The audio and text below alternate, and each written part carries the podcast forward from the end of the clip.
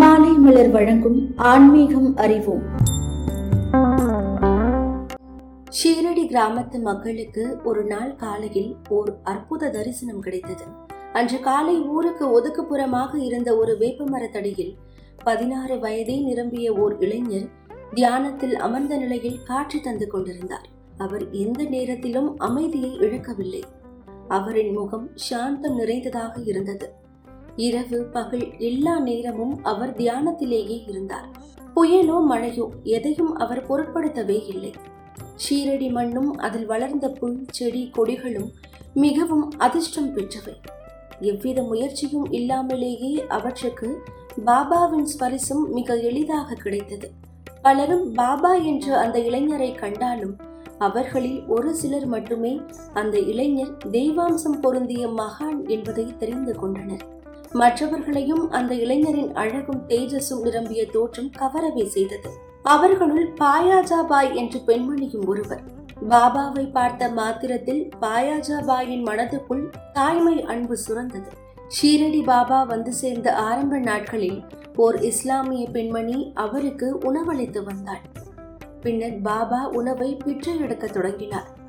அப்படி பிச்சை எடுத்து வந்த உணவை தான் மட்டும் உண்ணவில்லை. நாய் பூனை போன்ற ஜீவன்களும் பாபா உண்ணும் போது அவருடைய பாத்திரத்திலிருந்தே உணவை எடுத்து உண்டன. பாபாவும் அந்த ஜீவன்களை தடுக்கவில்லை.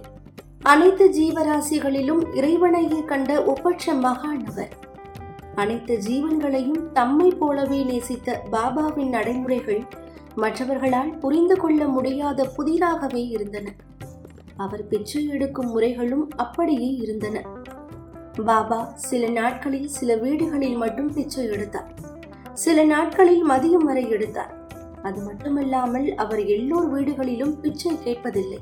யாராவது தாமாக முன்வந்து அளிக்க நினைத்தாலும் அவர் அதை பெற்றுக் கொள்வதில்லை. அவர் உணவை பிச்சையாக எடுத்ததன் மூலம் அவர்களின் பாவங்களை வாங்கிக் கொண்டார். அவருக்கு உணவளித்தவர்கள் மிகவும் பாக்கியம் பெற்றவர்கள். அவர்கள் தங்கள் இல்லத்தில் இருந்தபடியே இல்லற கடமைகளை செய்தபடியே தங்கள் பாவங்களிலிருந்து விடுதலை பெற்றனர். ஷீரடியில் திருமதி பாயாஜா பாய் என்ற பெண்மணி ஒருவர் இருந்தார். இவர் பாபாவை தன் மகனாகவே கருதினார். தினமும் மத்தியான நேரத்தில் பாபாவுக்கு கொடுப்பதற்காக ஒரு கூடையில் பழங்கள், ரொட்டி, காய்கறிகள் போன்றவற்றை தன் தலையில் சுமந்து கொண்டு செல்வார். பாபா ஓரிடத்தில் நிற்காமல் தெரிந்து கொண்டே இருப்பதால் பாயாஜா பாய் பாபாவை தேடி காடுகளில் அலைவார். வெயிலையும் மழையையும் பொருட்படுத்தாமல் பாபாவை தேடி கண்டுபிடித்து அவருக்கு உணவு வழங்குவார்.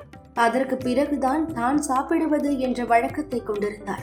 தம்மிடம் அந்த பெண்மணி கொண்டிருக்கும் அன்பின் மிகுதியால் பாபா அவரை தன் தாயாகவே ஏற்றுக்கொண்டார். ஒரு கட்டத்தில் அவரை மேலும் அலையவிட விரும்பாத பாபா துவாரகா அருகாமையிலேயே தங்கத் தொடங்கிவிட்டார். பாயாஜா பாய் பாபாவை தேடி காடுகளில் அலையும் நிலையும் மாறியது. பாயாஜா பாய் தம்மிடம் கொண்டிருந்த அளவற்ற அன்பின் காரணமாக அவரை தன் தாயாக ஏற்றுக்கொண்டதுடன் அவருடைய மகன் தாத்தியாவுக்கு பல வகைகளிலும் அருள் புரிந்திருக்கிறார் சாய்பாபா. தொடர்ந்து இணைந்திருங்கள். இது மாலை மலர் வழங்கும் ஆன்மீகம் அறிவோம்.